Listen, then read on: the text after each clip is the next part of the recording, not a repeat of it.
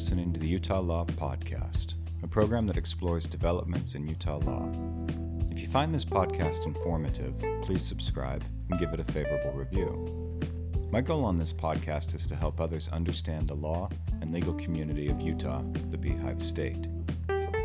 This is the final episode of a three part series that examines the state of abortion law in Utah in the wake of the United States Supreme Court's decision to overturn Roe v. Wade. The first episode explored Utah's history of abortion law from the days of the Old Territory until the present day. The second episode looked at the Utah constitutional law arguments that Planned Parenthood raised in its argument that SB 174, Utah's law that effectively bans most elective abortions, is unconstitutional. This episode scrutinizes the state of Utah's official response. We'll look at how the state responds to Planned Parenthood and how it advocates for the constitutionality of the elective abortion ban. At the very end of this episode, I'll give my own take on the arguments that both sides presents. So, stay tuned. Well, the state of Utah's primary argument in favor of SB 174 can essentially be summed up in three words history, history, history. So, the state's primary argument is that an effective ban on elective abortion is older than the state itself and the state constitution. So, the state of Utah points out that Utah's first abortion ban was enacted in 1876 while we were still a territory, and that it was recodified, that is, reinstated or reextended in 1898, right after statehood and the adoption and ratification of our Constitution. So it would be odd, the state's attorneys suggest, that the Constitution would have granted a right to an abortion when it was illegal both before and after the Constitution, particularly when the Constitution itself is silent on the question of abortion. So the state of Utah's argument from history rests upon a few bases. First, the state argues that the key provisions of the Utah Constitution that Planned Parenthood cites in favor of their argument are all essentially unchanged since the time of statehood. And these key provisions are Utah's Religious Liberty Clause, its Due Process of Law Clause, its Protection Against Unreasonable Searches and Seizures, the Uniform Operations of Law Clause, and the Equal Political Rights of Women Clause. The state says we haven't really changed any of the language in any of these provisions. All that language was present in 1896 when abortion was already illegal and hadn't been changed again since, including after all the times our legislature continued to enact and to extend the effective abortion ban. And the state suggests that you would have expected that if the people of Utah, when they were adopting their constitution, wanted to change the law of abortion, that they would have done so explicitly. So the next basis that the state points to is that the legislature elected after the Constitution continued to extend the pre existing abortion ban and even expanded it. Now, remember from our first episode in 1876, the abortion ban only criminalized the act of the person performing the abortion. However, in 1898, it added a criminal provision for the woman seeking an abortion. So the state points out that it, it would just be ahistorical and illogical to conclude that the Constitution was intended to guarantee the right of a woman to an abortion if one of the very first laws that the new legislature passed was a criminalization of it. Third, the state notes that prosecutors and courts routinely tried and punished people for violating the criminal abortion ban from the adoption of statehood right through 1973 when the United States Supreme Court handed down Roe v. Wade. Fourth, the state points to the complete silence of abortion in the state constitutional convention, meaning that not once was this issue brought up and debated by the framers of the Constitution when they were actually drafting the document. So finally, now the state puts this all together and argues that the founding generation of Utah must not have had any thought or concern that abortion was permitted or permissible or ought to be permitted or permissible, really at any point in Utah history. And so I'm going to read from a passage from the brief that really sums this up. So, to rule for Planned Parenthood, the state argues that the court would have to conclude, quote, that for more than 75 years, every officer in every branch of state government openly flouted 10 different provisions of the Constitution by passing, enforcing, and upholding abortion laws. In other words, accepting Planned Parenthood's contentions necessarily requires this court to conclude that in 1896, the general public understood at least 10 of Utah's new constitutional provisions to protect an implied right to abortion, even though abortion had been a territorial crime for the immediately preceding 20 years. Close quote to conclude that the 1896 Constitution somehow protects the right to an abortion would be to utterly remove it from the historical context for 20 years before the adoption of the Utah Constitution and more than 75 years after, and that you simply cannot read that document, at, which was passed at that point in time, as being intended to do any such thing. Okay, but why does the history matter so much? If the words of the Equal Political Rights Clause guarantee women equal political and civil rights and privileges, why should it matter what the founding generation of Utah thought? Why do we care what these Victorian era citizens of Utah understood the words of the Constitution that governs us today to mean? So, why does the history matter? And the answer to that question, why it matters, at least in this case, is that the Utah Supreme Court, for at least two generations of justices now, has said we have to look to the history to interpret the meaning of our state constitution. So, to quote from a 2019 case called Richards v. Cox, when Utah courts are interpreting the Utah Constitution, they quote, seek to ascertain and give power to the meaning of the text as it was understood by the people who validly enacted it as constitutional law. Close quote. In fact, our Supreme Court has recently said that this exercise of interpreting the Utah Constitution is essentially, quote, an originalist inquiry that aims to ascertain the original public meaning of the constitutional text, close quote. Now, that's from a 2019 call, 2019 case called uh, Maese versus City of South Salt Lake. All right, so but what does that phrase original public meaning actually mean?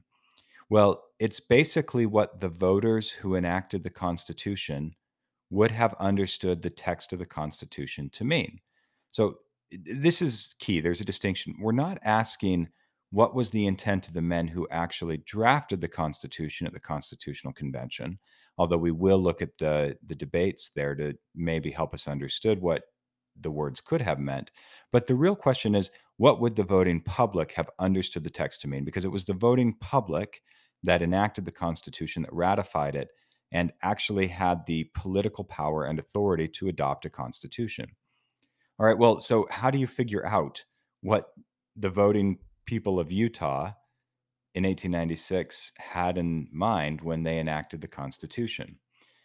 Well, the Supreme Court has said, and this time I'm quoting from a 2020 case called Salt Lake City versus Haik, that when you're trying to figure out the original public meaning, you look at the quote, text, historical evidence of the state of the law when the Constitution was drafted, and Utah's particular traditions at the time of the drafting, close quote. Now, you can also look to other sources of information, such as the quote, shared linguistic, political, and legal presuppositions and understandings of the ratification era. Close quote. Now, I'm taking that from a, a 2017 case called Neese versus Utah Board of Pardons and Paroles. So that's a lot of kind of highfalutin terminology, text, historical evidence, particular traditions, shared linguistic, political, and legal presuppositions. All right, well, let's try to see how this might work in practice and give an example that might help us understand how the court is supposed to do an originalist inquiry in the state of Utah. So, for a good example, I'm going to look to a 2006 case called American Bush versus City of South Salt Lake. Now, this case involved a dispute between a strip club, presumably called American Bush, and South Salt Lake City, which had passed an ordinance banning nude dancing. The strip club sued and argued that the ordinance violating banning nude dancing violated Utah's guarantee of free speech. Now they were suing solely under the Utah state constitution, not the federal constitution. Now the state of or the text of Utah's guarantee of free speech is important here. I'm going to quote the the relevant part, and this comes from, I believe, the third section of our first article, and it says that Utahns have the quote inherent and inalienable right to communicate freely their thoughts and opinions, being responsible for the abuse of that right. Close quote. So that's the language that the Utah Supreme Court is evaluating with respect to the American Bush lawsuit. All right, so the opinion in American Bush provides an extensive canvas of free speech history in Utah and also in the surrounding states. And it did so at the time of the, the founding era of Utah, that would be 1896. And the opinion in Bush noted that, in particular, many states around the time of Utah's constitution adoption had very similar language in their own state constitutions, particularly that part about citizens, quote, being responsible for the abuse of that right, close quote. So the American Bush opinion noted that the common law in many states prohibited obscenity, which would have essentially been any type of publicly communicated sexually explicit acts, and that this prohibition on obscenity was present in tandem with the same constitutional language that Utah has now. So, from this, the court concluded that the words of the Utah Constitution enabled the state to regulate obscenity. So, basically, here we're talking about the what the court would call the shared linguistic presuppositions, as well as the shared legal cultural understandings. And it says, hey, a bunch of other states had this language and they prohibited obscenity. Utahns voted for this language. It seems logical to conclude that they would have likewise intended to prohibit obscenity, or at least to have enabled the state to regulate obscenity. Now, remarkably, the American Bush case noted that the laws in effect in 1895, both the statutory law and the common law, give the clearest picture of the values and policy judgments of the people of Utah when they voted for the Constitution. As such, an existing bar on obscenity from 1895, which had been clearly established in other jurisdictions, was part of the original public meaning that Utahns had when they ratified the Constitution. So, drawing on American Bush, South Salt Lake could constitutionally ban nude dancing. So, if we put that all together with abortion law, what the state of Utah is essentially arguing is that because abortion was illegal before our state constitution was adopted, as well as long after, and it was illegal not just in Utah, but in sister states and sister territories, that whatever the words of the various provisions of the state constitution meant, they must not have meant that a woman had an implied right to an abortion, that the voters of Utah just would not have intended to put that into the Constitution, given that the surrounding legal and, and cultural milieu, if you will, of Utah, but of the other states specifically banned abortion. So if Utahns had intended to have a right to abortion in the Constitution, they would have meant to be explicit about it. That's what the state is arguing, drawing on on the example and the way we analyze case law or the meaning of the Constitution from the American Bush case.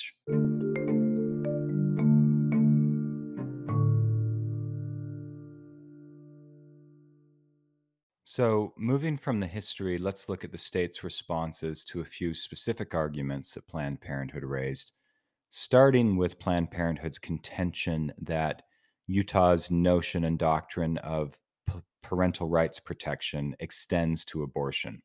So, as you'll recall from the second episode, Planned Parenthood cites a case called In Re JP, where the Supreme Court said that parental rights cannot be terminated without a finding of unfitness.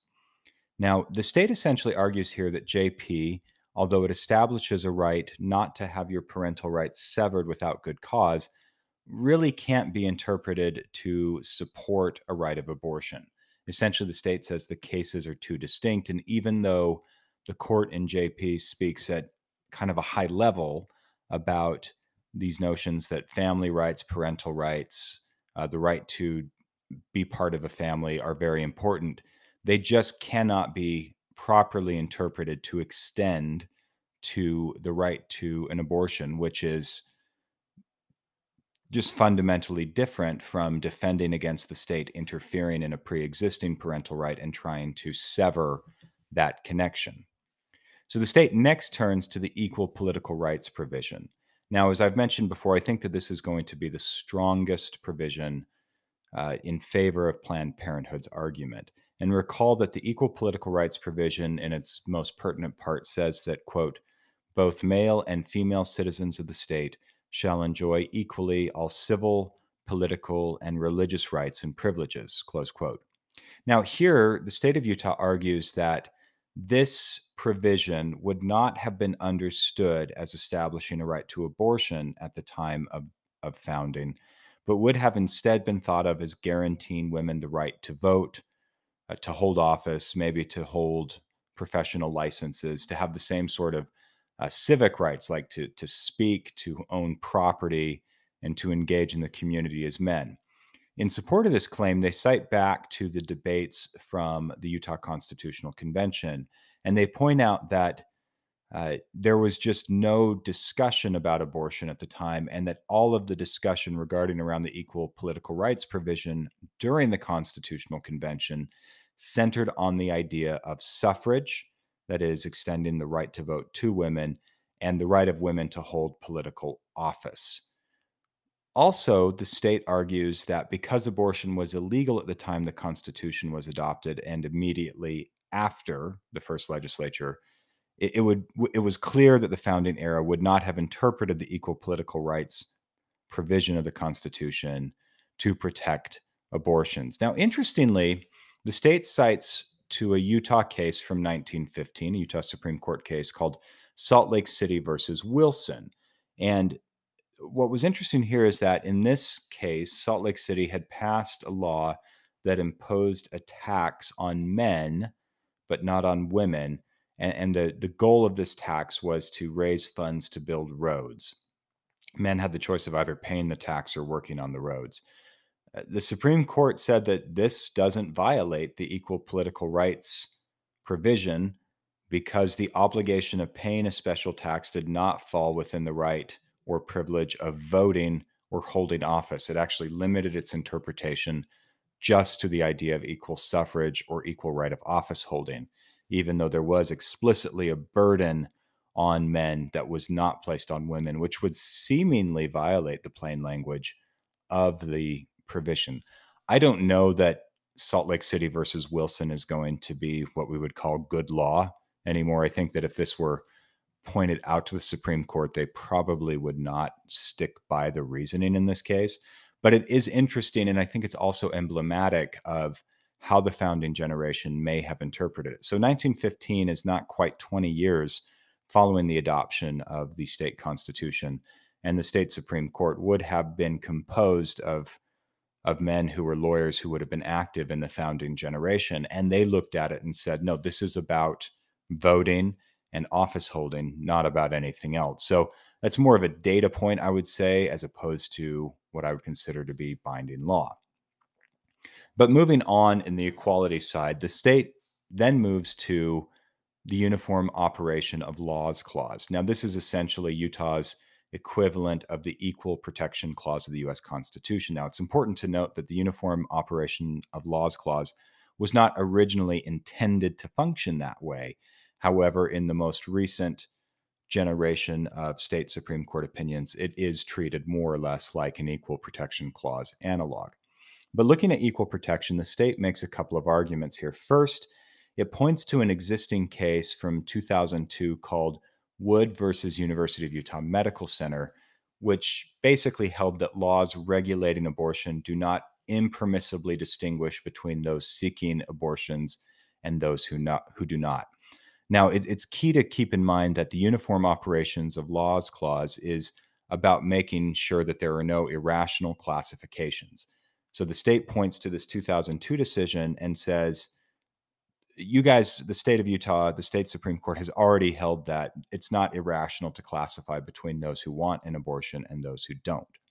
Second, the state argues that the law does not actually punish women who seek an abortion, only those who perform them. And because there is no distinction here on those who perform abortion between men and women, the state argues that the law is thus constitutional because it does not actually burden or criminalize the behavior of women as women, only if they happen to be abortion providers. That's an interesting argument. We'll address that a little bit later on, what I think about that argument. But more importantly, the state argues that even if the law does create a sex based classification between men men and women, the question should be evaluated under intermediate rather than strict scrutiny. So, recall from previous episodes, uh, when a law is evaluated under strict scrutiny, it is almost always held to be unconstitutional because in, when strict scrutiny applies, you have to show, if you want the law upheld, that it is narrowly tailored to achieve a compelling state interest, meaning both that what you're trying to achieve is incredibly important, almost essential to the functioning of the state, and that the way you've gone about doing it is so precise and so careful that you actually, one, achieve your goal, but two, you don't cause any more deprivation or inhibition of rights than is most necessary. But under intermediate scrutiny, which the state says is the appropriate standard, the question is not whether it's a compelling governmental interest that is narrowly tailored. It's whether there is a substantial relationship between the statutory means and what is called an important rather than a compelling government ends. So, what you have to show under intermediate scrutiny is that the law mostly works and that what you're trying to achieve is quite important. So here, the state cites to a case called in re-adoption of JS, which was a 2014 Utah State Supreme Court case. And in JS, the Supreme Court held that a law requiring unmarried fathers to execute an affidavit of paternity in order to object to the adoption of their child was constitutional. So the law required men to execute this affidavit and if they did not execute the affidavit, then the child could be adopted without their consent. But the law did not require a similar filing by women. So you have here pretty explicit classification between men and women. In JS, the court said that intermediate scrutiny was the appropriate tier of scrutiny because we're talking about discrimination on the basis of sex, and that intermediate scrutiny is satisfied when the differential treatment of men and women is rooted in inherent differences between the sexes and where such differences translate not into an outright bar on one of the sexes, but as a regime preserving meaningful opportunities to both sexes. So, in other words, what that means is, is that if the basis for your differential treatment between men and women is is because of the inherent biological differences, and you still provide some opportunity for the disaffected or the, the burdened sex to overcome that bar, then intermediate scrutiny is going to be satisfied. And, the, and they held that, well, you have to subject men to this differential regime. They have to sign an affidavit that they're the father because, you know, the motherhood, who is the mother of the child, is not in doubt. And the woman, by virtue of going through birth and delivering the child, has done enough to establish a relationship, a parental relationship. But if you're just a, a father who has sex with a woman and has no other touch point with her, no other touch point with the child, then, and we don't, we might not even know who the father is, then we're actually going to require you to do a little bit more to show you have a good reason to object to putting this child up for adoption. Now, the state contends that SB 174 easily satisfies this burden, this of intermediate scrutiny, because the differential treatment of men and women under SB 174 is based on the fact that only women can be pregnant and thus be the subject of an abortion ban. So essentially, what they're saying is if you decide to call SB 174 a law that discriminates against women or that classifies and treats women differently than men, it is so because of necessity. If we're going to have any regime of protecting fetal life, it's necessarily going to have a higher effect on women. But because that is based on the inherent differences of the sexes, then it will satisfy intermediate scrutiny.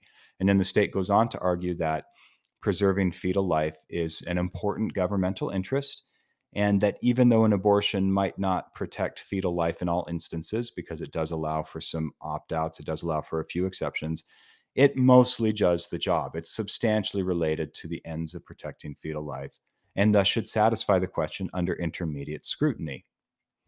Finally, uh, the state points out that questions of privacy and theories of privacy rooted in the constitutional protections against unreasonable searches and seizures just just simply don't apply. They say that this is not a government search but a regulation of conduct. Now the state doesn't put it in quite these terms, but you can think of it like this. Uh, if you were to say that prohibiting abortion is a search and seizure of a woman's body, it's essentially like saying that passing a law prohibiting robbery is a search or interference with the robber's body or the robber's privacy. What the state is essentially saying uh, is that a search is when law enforcement tries to get information from you, but creating a crime is not an attempt to create or to obtain information. It's simply an effort to regulate conduct, which has always been something that we've understood the state to have a right to do. Now, the state does raise arguments in response to some of the other uh, I'm not going to call them minor arguments that have been presented in the briefing by Planned Parenthood, but uh, sections or arguments that are going to be less likely to gain traction as this constitutional debate goes forward. The key thing, I think, that the state argues, aside from the history, is that even if you have what you might call a discriminatory law, a differential law based on different treatment of men and women, the appropriate standard of scrutiny should be intermediate scrutiny is the first thing is the state's major argument and that because regulation of abortion is just rooted on the fundamental biological differences between men and women it will satisfy that tier of intermediate scrutiny and thus the court should ultimately hold that SB 174 is constitutional. All right. So We've taken a close look at the arguments made by Planned Parenthood, as well as the arguments made by the state of Utah. And I guess now's the time for me to add my own thoughts and my own analysis of the arguments that have been presented. So, the first thing I'm going to say is that the text and the history is really the state's strongest argument. And I find the argument from history to be very persuasive.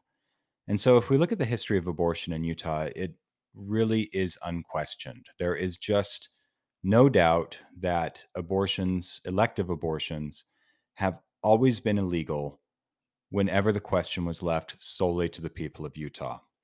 Uh, the people of Utah voted to make abortion illegal in 1876, and they continue to keep abortion illegal right up until 1973 when the issue was really forced on them by the US Supreme Court's ruling in Roe versus Wade. And if you were even to look at the interim statutes between 1973 and now 2022, the state laws were as restrictive as they could possibly be in light of the federal overlay of constitutional law. So, any restriction that they could place on abortion that would pass scrutiny in federal courts the Utah legislature passed. And so I think in that backdrop, it's going to be very hard for Planned Parenthood to say. And, and remember, Planned Parenthood is not arguing that there's an explicit right to an abortion in the Constitution. They're arguing that there's an implicit, meaning unsaid, unspoken right to abortion in the Constitution. I think it's just going to be very hard for them to say that the people of Utah ever really intended to do that that the constitutional mechanisms that they put in place could realistically be interpreted in such a manner as to find a right to an abortion. So, if you look at the analysis in American Bush, I think that's going to be very persuasive. Now, that was an opinion written in 2006 by then Justice Jill Parrish. She is now a judge on the Utah district court, the federal district court for the District of Utah.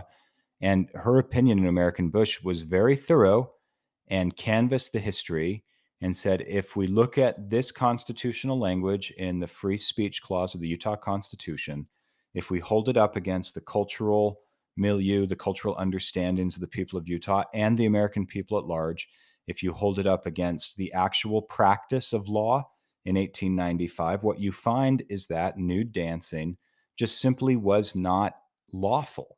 And we understand or we presume that the people of Utah when they voted for this language would not have intended to undo that entire broad swath of history which had made new dancing illegal. Explicit explicitly especially when they, there's no language there that says that they intended to do otherwise. So we would say look we're going to need strong explicit language to undo what had been the pre-existing legal and cultural practice at the time the constitution was adopted. If you apply that language that reasoning from American Bush, it's just impossible to say that abortion was intended to be something that the people of Utah wanted to make legal in their constitution. Also, I think that the state of Utah is going to have a, a, lot of traction in this argument, where if you look at the case law regarding interpretation of the Utah Constitution, particularly over the past 25, 30 years, the case law really points to a strong originalist preference, originalist interpretation, meaning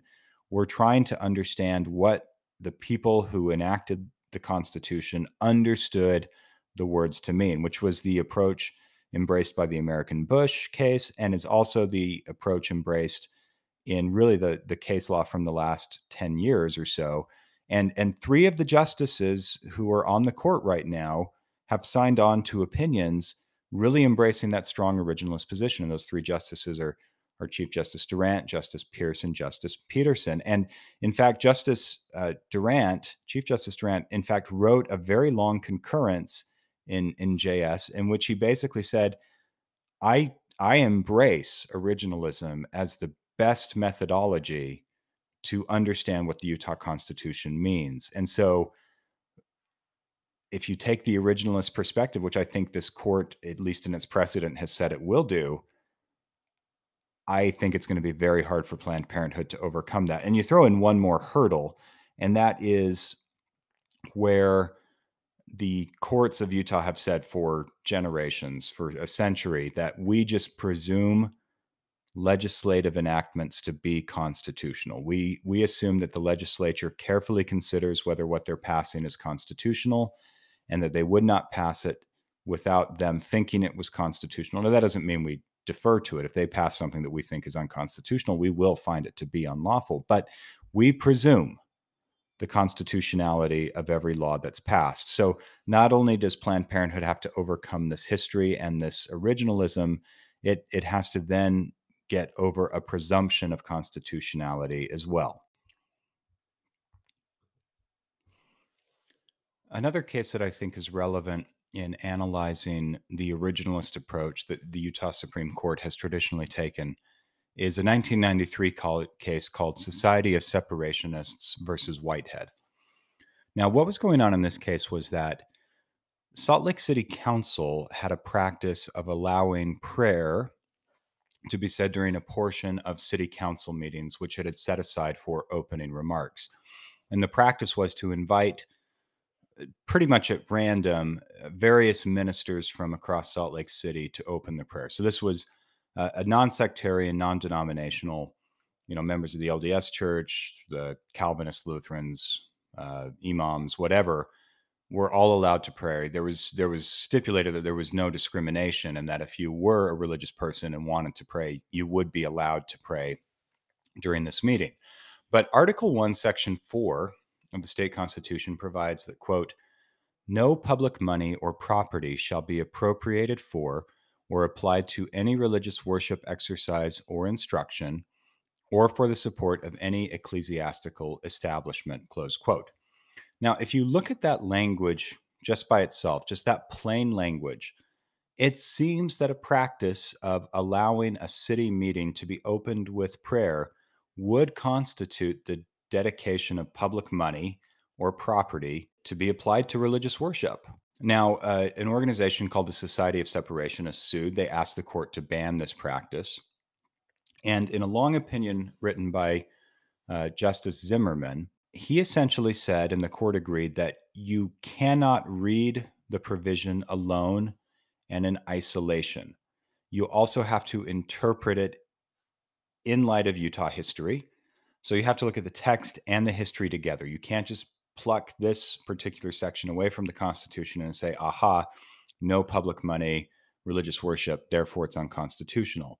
Justice Zimmerman did a very detailed analysis of the state's history of religious liberty and practice going all the way back to essentially 1847. Actually, he went all the way back before then with uh, the persecution of the early Mormons before the emigration to Salt Lake.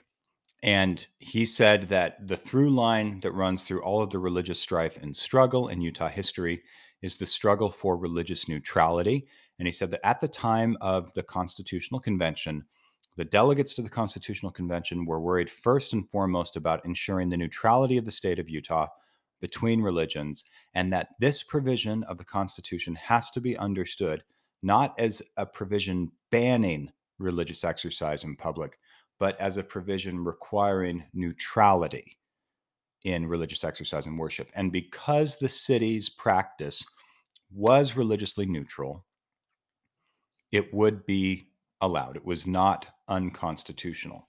So if you look at that, originalism almost seems to me to be stronger than the text, meaning we really are going to filter what this text says through the historical practices at the time of the founding, at the time of the adoption of the language. And that's going to be the key question. So even though you have this text, which presumably says no prayer in public settings, in state settings, originalism says no, it doesn't quite mean that. It says it means neutrality.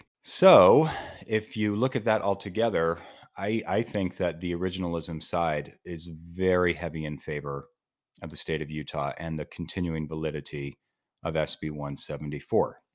However, we need to look at the equality arguments between the sexes, and we need to look at the two provisions the equal political rights provision and the uniform operation of laws provision.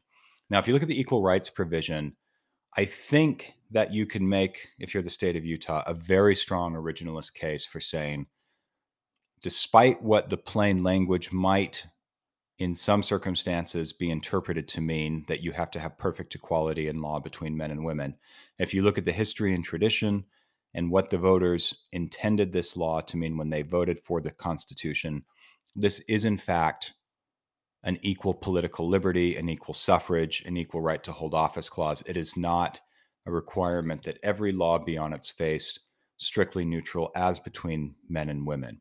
I think they're actually the state is going to actually have a very strong argument. But what's interesting is the uniform operations of law clause.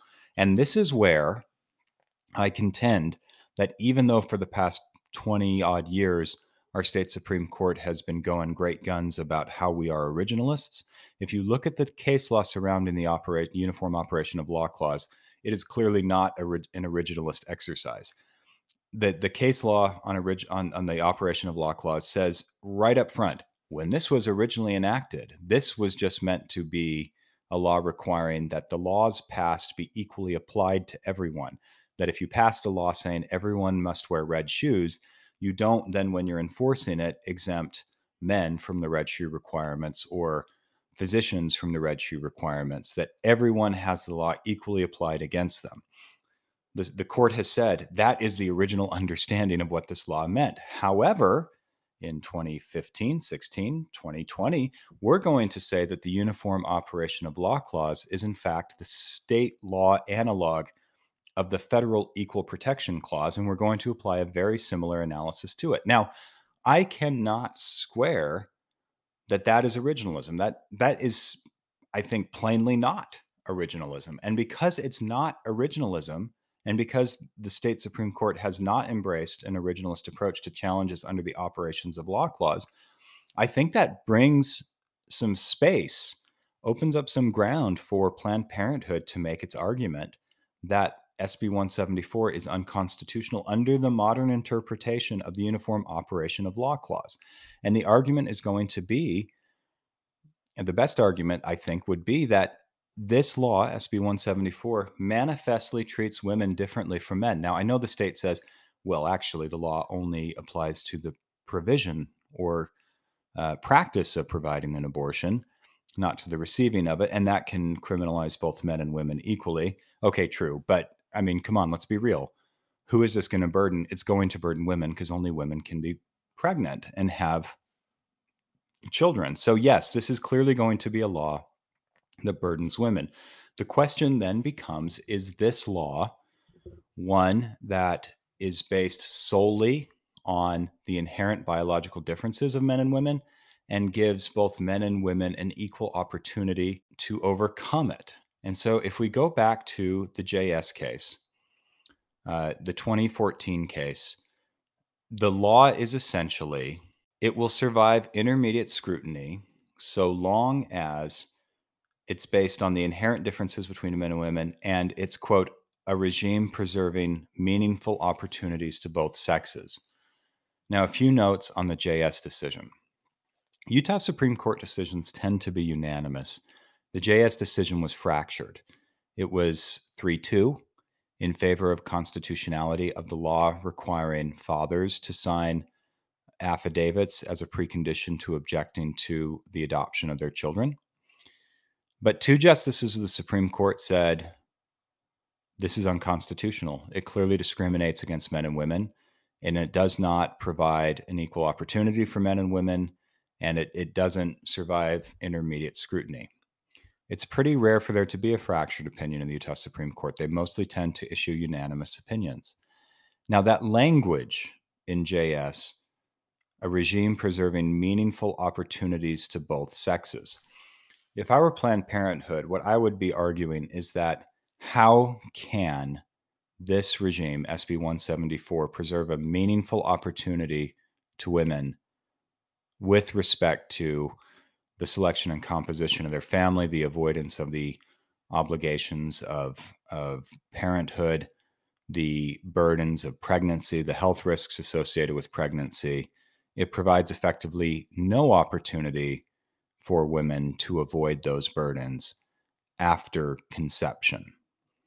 And if you look at JS, JS would have been justified under that regime because to satisfy the requirement of, a, of objecting to the adoption of a child, an unwed father, an unmarried father, only needed to sign an affidavit.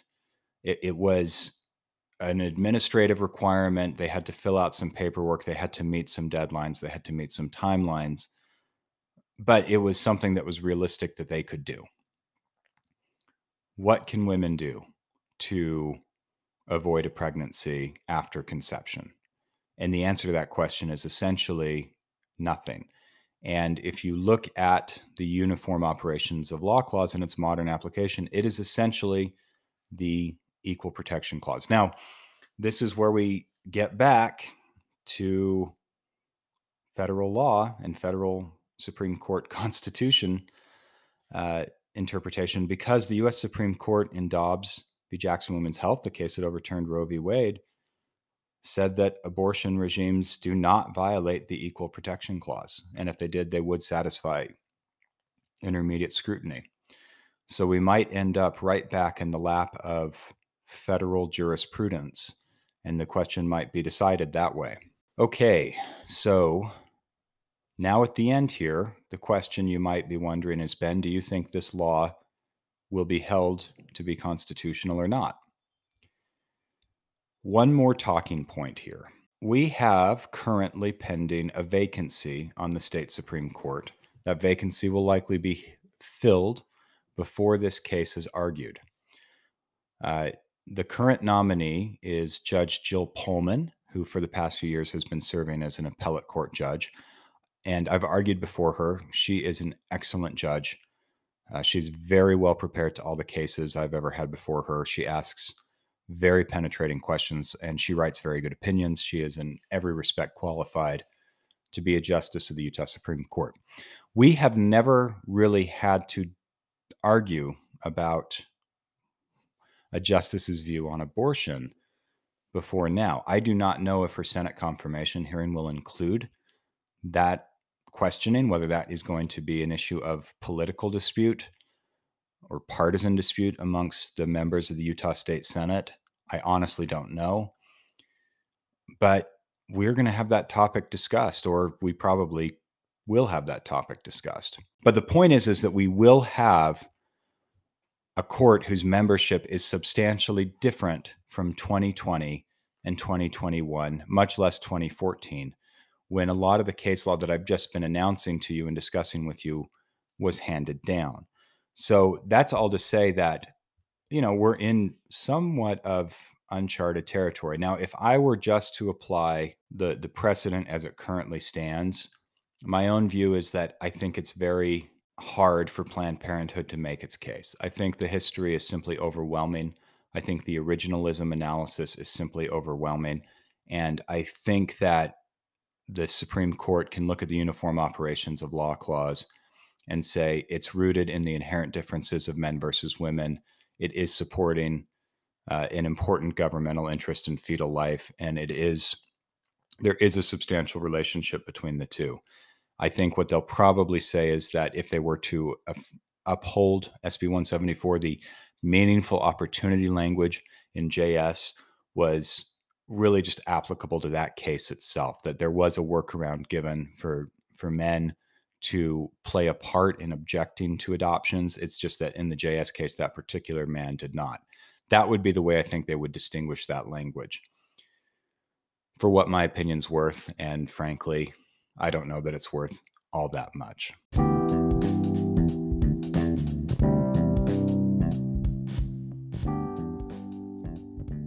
Well, I think, regardless of your opinion of abortion law in Utah, everyone can agree that this is the most controversial issue that our state Supreme Court will be called upon to resolve in decades, as it has been probably the most controversial issue in American politics for the past half century, and the primary fuel of the fire of our cultural dispute and culture war. I don't know whether SB 174 will be the final word on abortion in the state of Utah or whether some new law will come along and supplant it. But I do know now that the question will rest with the people of Utah and that we're going to have to decide it. And I hope these episodes have given you some further insight into the legal side of that question.